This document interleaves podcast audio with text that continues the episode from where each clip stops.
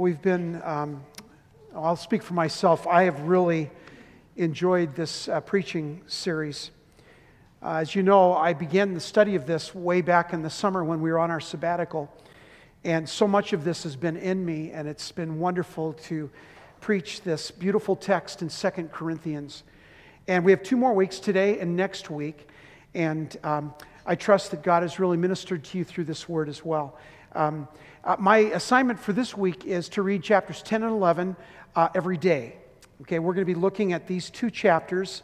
Uh, we'll mostly look at the first few verses of chapter 11, but these two chapters are what uh, is called by theologians uh, Paul's the fool's speech.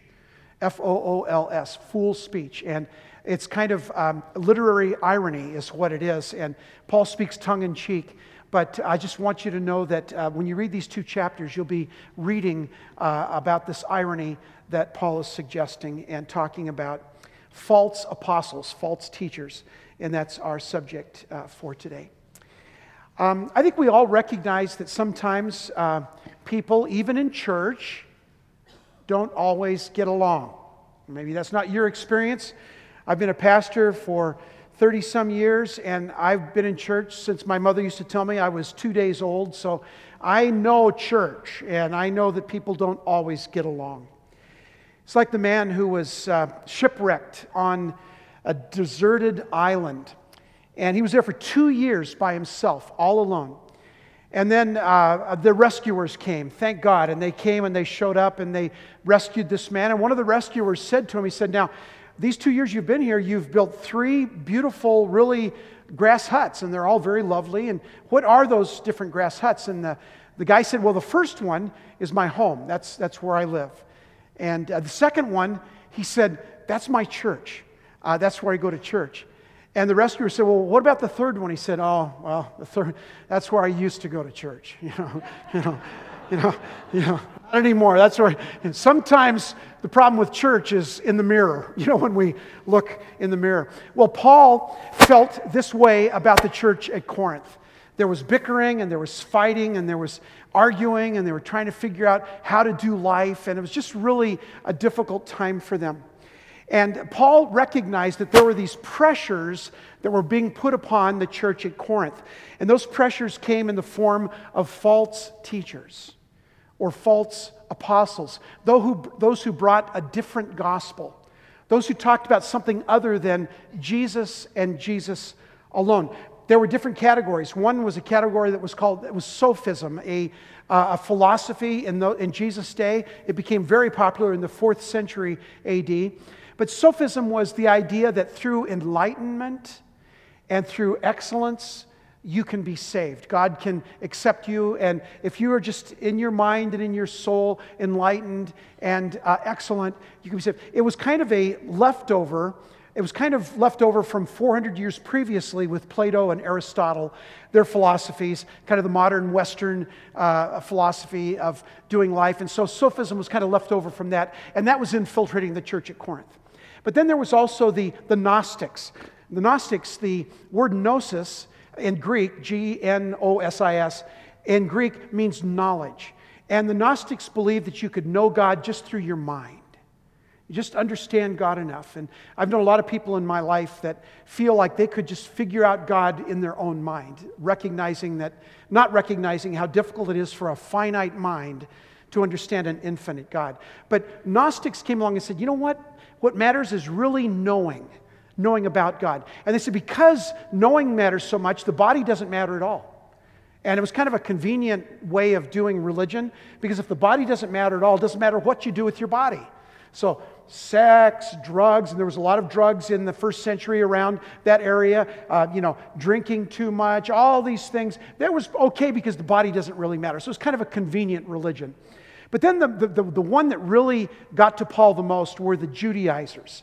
The Judaizers were the closest to the truth, and usually the enemy, Satan, brings us closest to the truth, and that's where most of the danger lies.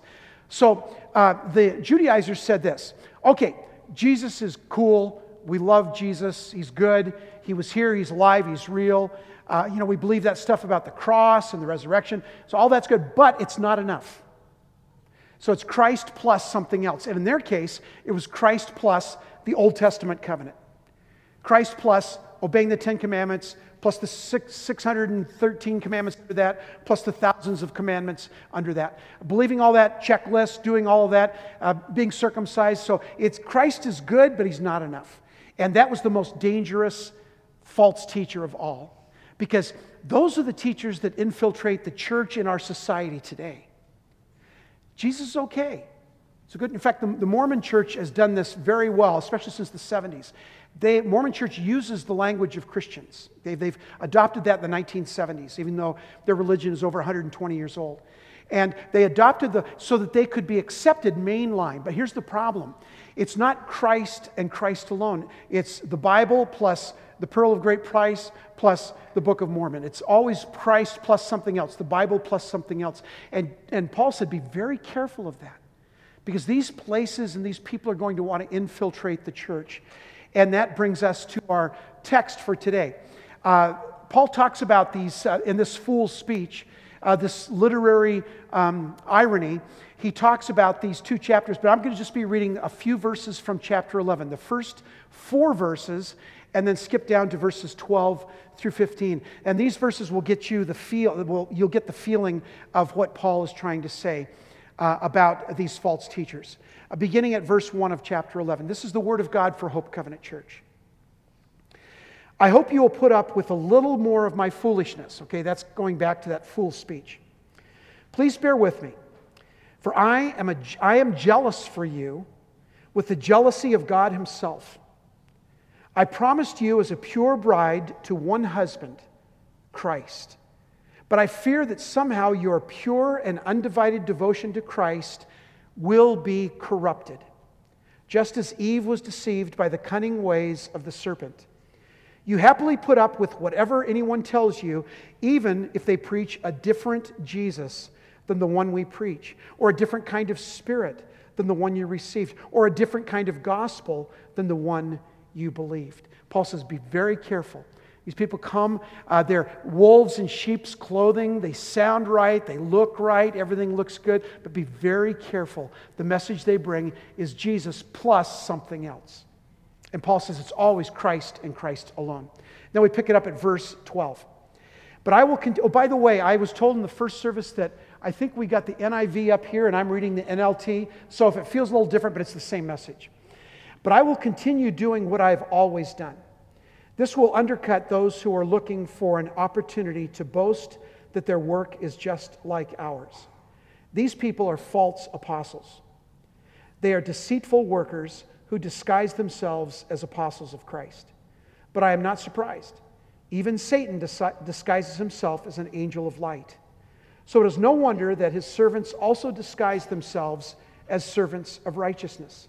In the end, they will get the punishment their wicked, their wicked deeds deserve. So, this is the text that we're looking at today. Now, uh, Eugene Peterson in the message talks about uh, verse 13. He translates it this way. This is really good translation of verse 13. Listen to what he says. Talking about the, the, uh, uh the false teachers. They're a sorry bunch pseudo apostles, lying preachers, crooked workers, posing as Christ's agents, but shame, shameful to the core. I mean, ouch, those are pretty harsh words. But that was the danger of this, these false teachers coming to the church at Corinth and turning their hearts and their eyes away from Jesus. So, Paul here paints three pictures, or you could say snapshots, of the danger of false prophets. Now, each of these pictures offer a truth to keep our eyes fixed on Jesus. So remember, the goal of this sermon is to recognize false prophets, false teachers, and to keep our eyes fixed on Jesus. Picture number one a jealous father of the bride. Okay, so we all know what that's going to look like, right? A jealous father of the bride. Remember that movie from the 1980s? Steve Martin was so jealous of this new boyfriend that had taken his daughter's heart. And he was, I remember one point in the movie, he goes, Yeah, well, he's just so perfect. You know, he's just such a perfect. And this kind of jealousy, and I'll tell you why. It seems kind of silly in the movie. But anybody of anyone in here that is a father, and especially a father of a daughter, I understand Steve Martin. because I am jealous for my daughter. When she was um, uh, growing up as a teenager, I was jealous about who she would see. I was jealous about who wanted to marry her. I wanted the very best for her. Now, there's a difference. We talk about jealousy in a negative way, it's a jealousy of someone. Of someone, kind of they've won an award or done something good. That is a sin, the Bible says. But we're talking about jealousy for someone a, jealousy that protects them, that desires no harm would come to them. That's what Paul was talking about in this text. So when I was, um, oh, I don't know, it's been, how long have Tammy and Nathan been married? 10 years? So my daughter and her husband uh, have been married for 10 years. So 10 years ago, actually going back even about 13 years ago, our daughter moved to Portland to work at um, a seminary there and get her work on her master's degree. And while she was there, uh, she met Nathan. They met at a, uh, they both sang on a worship team at a local church, and they met there. And over the next two or three years, they fell in love. And we could see every time we saw them, they were getting closer and uh, obviously more serious. And so I knew eventually this call would come, right, dads? And the call, uh, uh, Mr. Cross, uh, yes, Nathan, what is it? And I, I, didn't make it easy for him at all. He said, um, I, I have a question I'd like to ask you. I'd say, okay, I, I'm, I'm pretty good. Part of my job description is answering questions that people ask me, so I can do that. He said, and then there's this long pause on the phone. He didn't know my sarcasm very well at the time. And uh, he said, um, I would like to ask for your permission for your daughter's hand in marriage. And then I just gave this pregnant silence, you know. It seemed like forever just to torture the young man. It was so cool. And, uh, and so there's this long silence. And finally, I say this I said, Nathan, you can have my daughter's hand in marriage, but absolutely nothing else. now, he didn't understand that I was kind of joking. Again, there was this dead silence. Finally, he said, Mr. Cross, are you, are you joking with me? I said, Yes, Nathan, I'm, I'm joking with you. But I understand what it means to be jealous for my daughter to be jealous that, that no one is going to come and take her away unless they, are, they love her with all their heart and they're devoted to God and they promise to raise the children in the nurture and the admonition of the Lord. I am jealous for my daughter. And Paul comes along and says, I have that same jealousy for you, church at Corinth, and it's a jealousy that comes from God. I am jealous for you because I see some of you turning away from Jesus to these false teachers, these false prophets. I see some of you hearing the siren call of something else.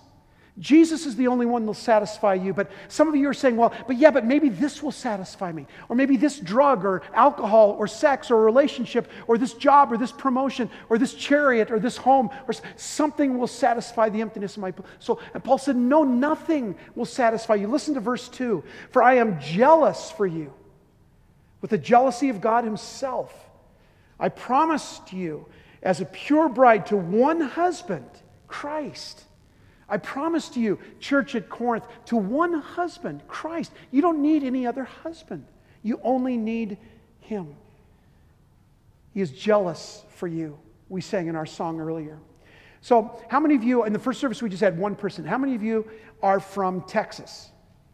Okay, Bree. Anybody else from Texas? Okay, we got one Texan. So, this is for you. So if Paul was uh, talking uh, uh, from Texas about this, it would be a kind of a different twi- twist. Here's what he'd say Paul was, would be daddy sitting on the front porch in a rocking chair with a shotgun across his lap, saying to these teachers, these false prophets, said, You want to do what with my little girl? You want to take my little girl and lead her astray? Brother, you better get out of here or I'll fill you so full of buckshot and then just, just see him scamper away. This is what Paul was saying to the church. He said, Beware of these false teachers. They're trying to lead this little girl, this new church, this ecclesia in Corinth, that Paul himself had led many of them to Christ himself. These false teachers trying to lead their little girl away from, their bride, from the bridegroom that was promised to them, Jesus Christ. Um, a really good author by the name of Steve Zeisler said it this way Paul came to Corinth and became their spiritual father. And the church that was born in Corinth was readied as a bride for her husband. See, the church is called, we are the bride awaiting the return of the bridegroom, the coming of the bridegroom. At midnight, the bridegroom will come for the bride. We are the bride, the church of Jesus Christ. One day, Christ will return for his church, right? That's what he's talking about. Now, since the Lord had not yet returned, they should be waiting patiently, growing in love with their beloved, looking forward to the day when the bridegroom will come for the bride. But instead, they were being seduced by good looking, fast talking, spiritual gigolos who were turning the head of the bride. They were listening to voices that offered other opportunities, seducing them away from the one for whom they were intended. Paul says, I am jealous for you. I don't want anybody to get between you and your beloved, Jesus Christ. So here's your takeaway truth, the very first takeaway truth from this first picture God is jealous for you. God is jealous for you. He loves you with an everlasting love. That last song that we sang, that He loves you, I am always so moved by that because it is so real to me. How can God love me? A person who gave his life to Christ at an early age, gave his life to ministry, and then failed God so miserably. How can God possibly love me?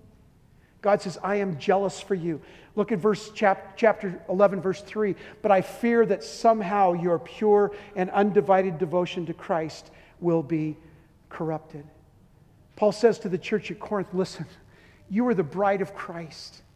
You are the forgiven, redeemed, washed in the blood bride of the Lamb of God. Don't look away from God. Don't look away to other gigolos. Don't look away to other lovers. Don't stray in your minds and your thinking and your devotion. Don't be torn away by those shiny things, by those relationships that never satisfy. Don't turn away to other philosophies and isms and idols. Don't turn to other gods.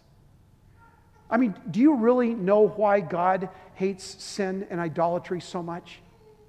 Because sin and idolatry are the things that are trying to take you away from your Heavenly Father. That's why He hates them. He never hates the person, but He hates the sin that always is shiny and telling you, just come on over here. The, the enemy always whispers, come on over here.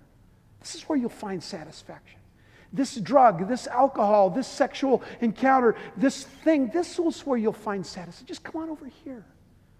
Paul says, I am jealous for you. I will not let anything stand in the way of God's love for you. So I, um, in March of 1970, um, I had known my wife long enough to know that I wanted to live with her for the rest of my life. I actually had known her for 10 days. But uh, that was soon enough for me. And so her parents were gone, and I went over to her house. She made dinner, and I laid a blanket out in front of the fireplace. It was very romantic, very, very cool. She never expected this was going to happen because we had known each other for 10 days. And so all this happened, and I hadn't even bought a ring yet or anything, but I said, Honey, you are the only one for me. And I asked her to marry me. Right 10 days after we met each other. And it was beautiful and it was romantic. And of course, you know what she said, you know, how could she resist? And, and she said yes. And we called our parents, and her parents were out of town. I called my parents, and it was just wonderful. We had a beautiful evening. I went home that night, uh, uh, and uh, I was supposed to come back the next morning. She was going to make me breakfast the next morning, kind of celebrate. And so uh, I got up early the next morning and got dressed and put on my best cologne and went back over to her house. And she was cooking breakfast, very domestic and very cool. And, and as she was making breakfast, there was a, a knock on the door. I said, Oh, uh, do you want me to get that? Uh, yeah, would you get it? I'm busy cooking. So I went out there, and here's this young man. And I said, uh, Can I help you? And he said, Well, I'm here to see Sherry. I kind of puff up, you know, and you have to use your imagination, but I used to be in really good shape. And uh, so I was kind of puffed. If I had time, I would have put out some push ups, you know, and build my, you know, a little bit, my guns. And so I said, uh, Well, she's busy right now. Who, who are you? Well, I, am a former boyfriend and I just wanted to come and visit her.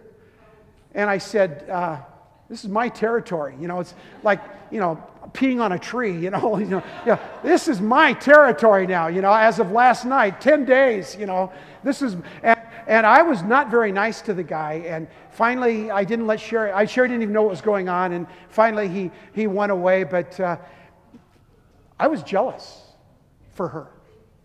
There was nothing that was going to stand between she and I, nothing, especially a former boyfriend.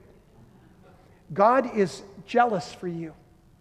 And when your heart starts wandering towards things that you used to believe would fill you up, God is jealous for you, and He will do everything in His power to bring you back into that pure, unadulterated, beautiful love relationship of a bride and a groom. God is jealous for you.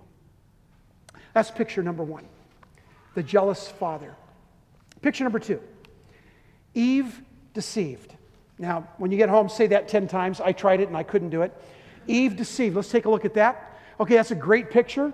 Uh, I was looking for some pictures of Eve to show you, and I didn't really find any. They were Renaissance paintings that weren't appropriate for church. So I asked Pastor Ryan to find one, and he did a good job of finding one. Eve deceived. Now, most of you that have been around the Bible in church uh, know about the story of Genesis, which is the beginning of all things. And uh, Genesis in chapter 3, it talks about God made Adam and Eve, and then he made this amazing, beautiful garden that they were to live in. It was perfect. It was perfect weather all the time. All the, the trees were heavy with fruit. Uh, the animals were walking around saying, shoot me and eat me. You know, it was, it was amazing. It was perfect. I mean, there was nothing that could go wrong. I mean, just think of Eve for a minute. Just think of her. I mean, she had no mother in law to compare cooking to. With, uh, you know, Adam just loved her cooking. And, and, and, and it, was, it was great. She said, I, I, I, I don't have any, there's no former girlfriends I have to beat away from the door. She said, I don't never say these words, I don't have anything to wear because she didn't have anything to wear. And, and, and, and then Satan comes along and, and whispers to her. Now, imagine God said, All of this garden is for you.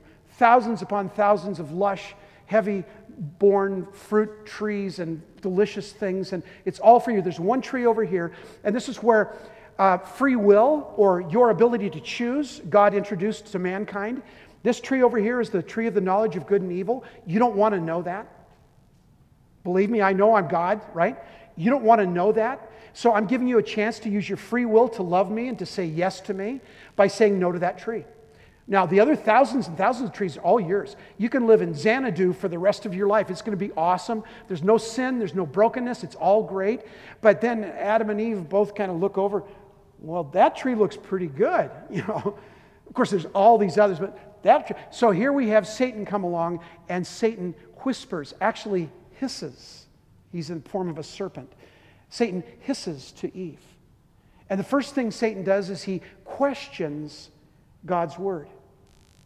And he says, Did God really say that you should not eat of that tree? Really? You know what everybody says these days, last few years? Really? Seriously? I get so tired of that.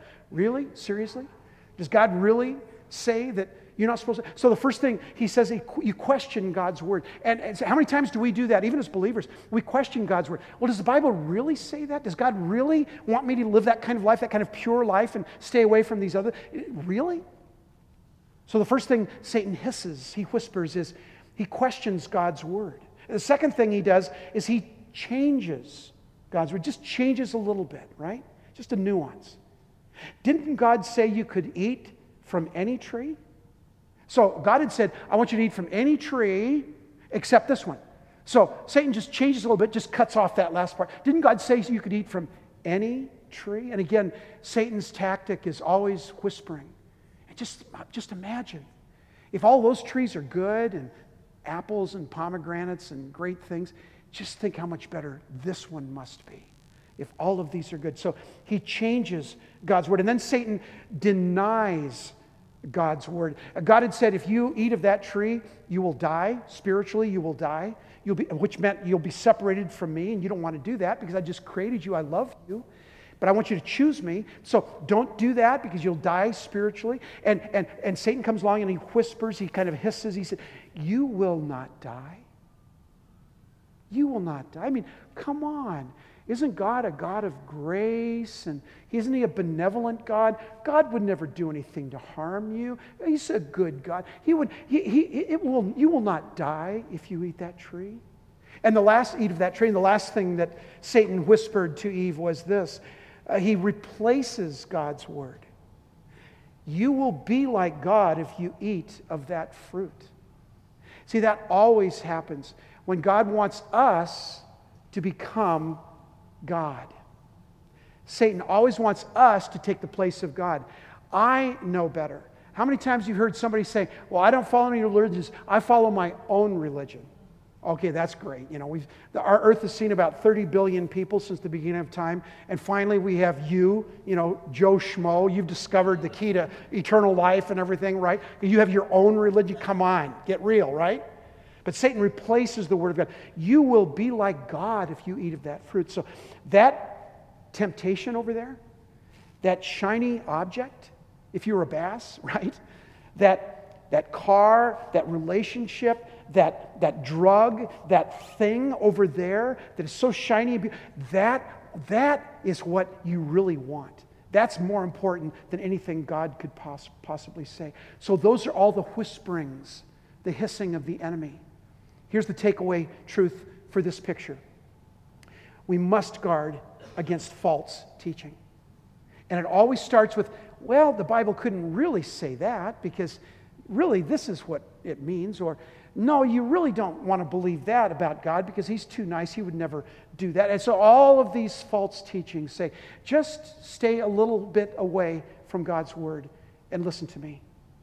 It's a different gospel, a different way to God. Every single religion is a way of getting to God. And every one of those religions in the world, except for Christianity, all have one unique thing that is exactly the same, and it's this. They all say you have to earn your way. The truth is, we can't earn our way. The Bible says that we have not a good thing in us. We have turned away because of our own sin. And all the world's really said, no, if you obey the rules, if you check the boxes, if you do what I say, if you do this certain system, then you're going to be okay and God will like you. That's religion. Religion is somehow man trying to find God. Christianity, that thing still distracts me. I feel like breaking out my bell bottoms. But yeah, but, the, but but God says, okay, that's religion. But God says, no, Christianity is man, God reaching down to man.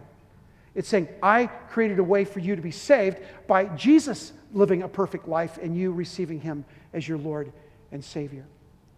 I must guard against false teaching. Jesus said, I am the way, the truth, and the life. No one comes to the Father except by me. No one comes to the Father except by me. All the world wants to have different gods. Oh, this God is a better God. This God is a good God. This God is a nice God. This God will let you do whatever you want. And all of these different gods. And Jesus said, No, I am the way, the truth, and the life. No one comes to the Father except by me. See, the heresy that always sneaks into the church, and it certainly has snuck into our society, is this it's Jesus plus something. Jesus plus Judaism. Jesus plus speaking in tongues, Jesus plus healing, Jesus plus giving, Jesus plus baptism, Jesus plus anything. And Paul says, no, it's Christ and it's Christ alone. You don't need anything else. That emptiness in your soul can only be filled by the love and the grace of Jesus. There is no room for anything else when Jesus is in your life. But you're looking at the shiny object, maybe that will fill me up, maybe that will satisfy me. That's when the enemy comes along and says, just try this. Come on over here. God doesn't really mean that. Just come on over here. Try this. Jesus said, I am the way, the truth, and the life. No one comes to the Father except by me. Picture number two is Eve deceived. And we must guard against a false teaching that is Christ plus anything is heresy. Picture number three a masked man. Now, we couldn't find, unless we put up the Lone Ranger, we didn't find a picture of the masked man, but this is a picture of Satan. Now, we intentionally found this picture because it's two things it's dark and it's ominous. And Satan is both of those things. But what you can't make out clearly is kind of the features of Satan. And that's for a very good reason. Satan never lets his features be seen, they're always covered with a mask. Satan his, and his servants are masters of disguise. Listen to 2 Corinthians 11 14 and 15. But I am not surprised. Even Satan disguises himself as an angel of light. So it is no wonder that his servants also disguise themselves. So not only Satan, but the servants of Satan, these false teachers, disguise themselves, uh, uh, you know, uh, wolves in sheep's clothing. They disguise themselves as servants of righteousness. In the end, they will get the punishment their wicked deeds deserve. Theologian Robert uh, Deffinbaugh says it well. Satan does not come to us as the arch enemy of God, the ultimate evildoer. He comes disguised as an angel of light, not as one who promotes evil. He would rather look like Mother Teresa than Charles Manson. If the archenemy of God operates by deceit and disguise, why should we expect his underlings to be different from their master? They too come to us disguised as servants of righteousness, or as Jesus said, as wolves in sheep's clothing. So here's the takeaway truth for picture number three I must recognize the real teachers of God's word. It always comes in a disguise. The enemy always uses a disguise. Oh, that looks pretty good. That looks pretty shiny. That looks pretty good. That particular thing, that particular thing, that person will fill me, will satisfy me. I must recognize the real teachers of God's word. Now, what's interesting, if you go to a, a bank, if you work in a bank, uh, they will teach you about counterfeit money. Uh, how many of you seen you go to a movie theater or a bank, and if you give them a $100 bill, uh, and they'll always, or even a 20, right? They'll hold it up and they're looking for something, right? They're looking for something. So they don't teach bank tellers how to recognize counterfeits. They teach bank tellers how to recognize the real thing, the true thing.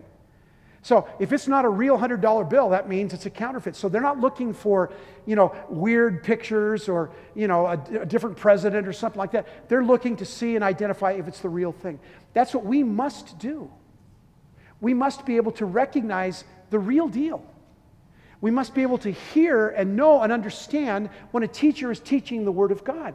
So here's, here's three things, three things I want you to write down. These are ways to know if somebody is a true teacher of the Word of God. First of all, are they biblical? Are they teaching the Word of God? Now, here's, here's the tricky part with that one. You can say, I think he's biblical, but I have no idea because I don't know the Bible. Okay, so that tells you the first thing.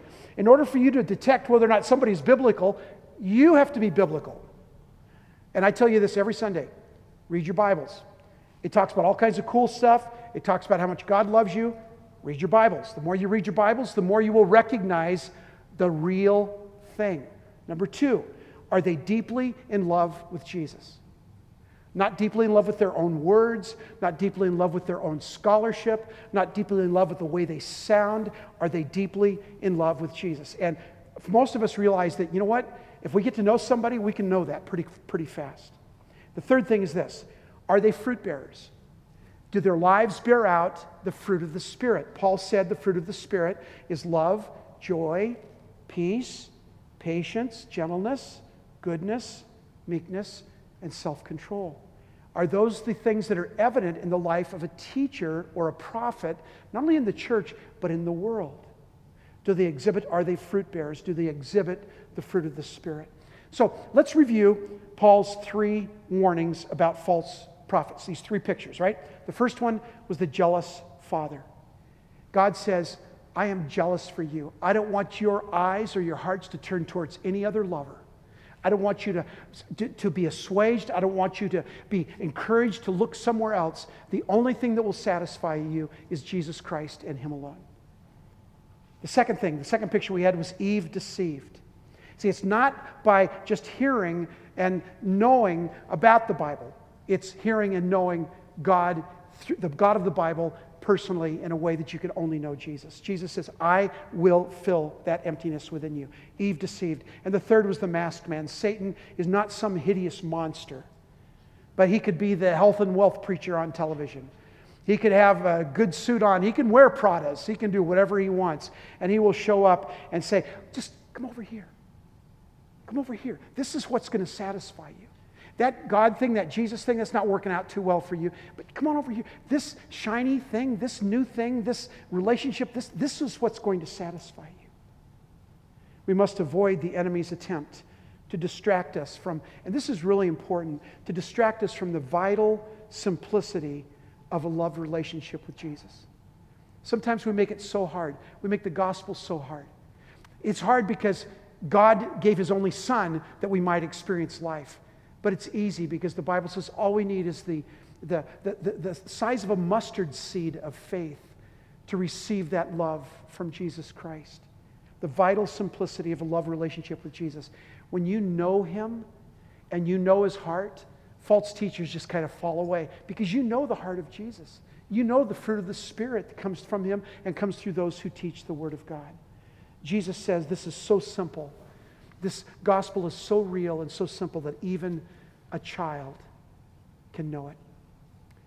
The great Swiss theologian Karl Barth is recognized as one of the great minds of the 20th century. One day he was visiting a seminary and he was asked during a Q&A session, he was asked this question What is the greatest theological thought that has ever crossed your mind? Now, can you imagine asking Karl Barth, What is the greatest theological thought that has ever crossed your mind? They all expected, of course, some deep, complicated theological answer, but instead, Karl Barth said this Jesus loves me, this I know, for the Bible tells me so. Little ones to him belong, they are weak, but he is strong. Yes, Jesus loves me. The most simple, the most radiant, the most alive relationship we have with God is that simple faith that draws into a relationship with God's Son, Jesus, and gives us the ability to say, Yes, Jesus loves me. The Bible tells me so. Would you bow your heads with me as we pray? Thank you, Father, for the simple truth of your word. Thank you, Father, for this enormous call in our lives that you are jealous for us.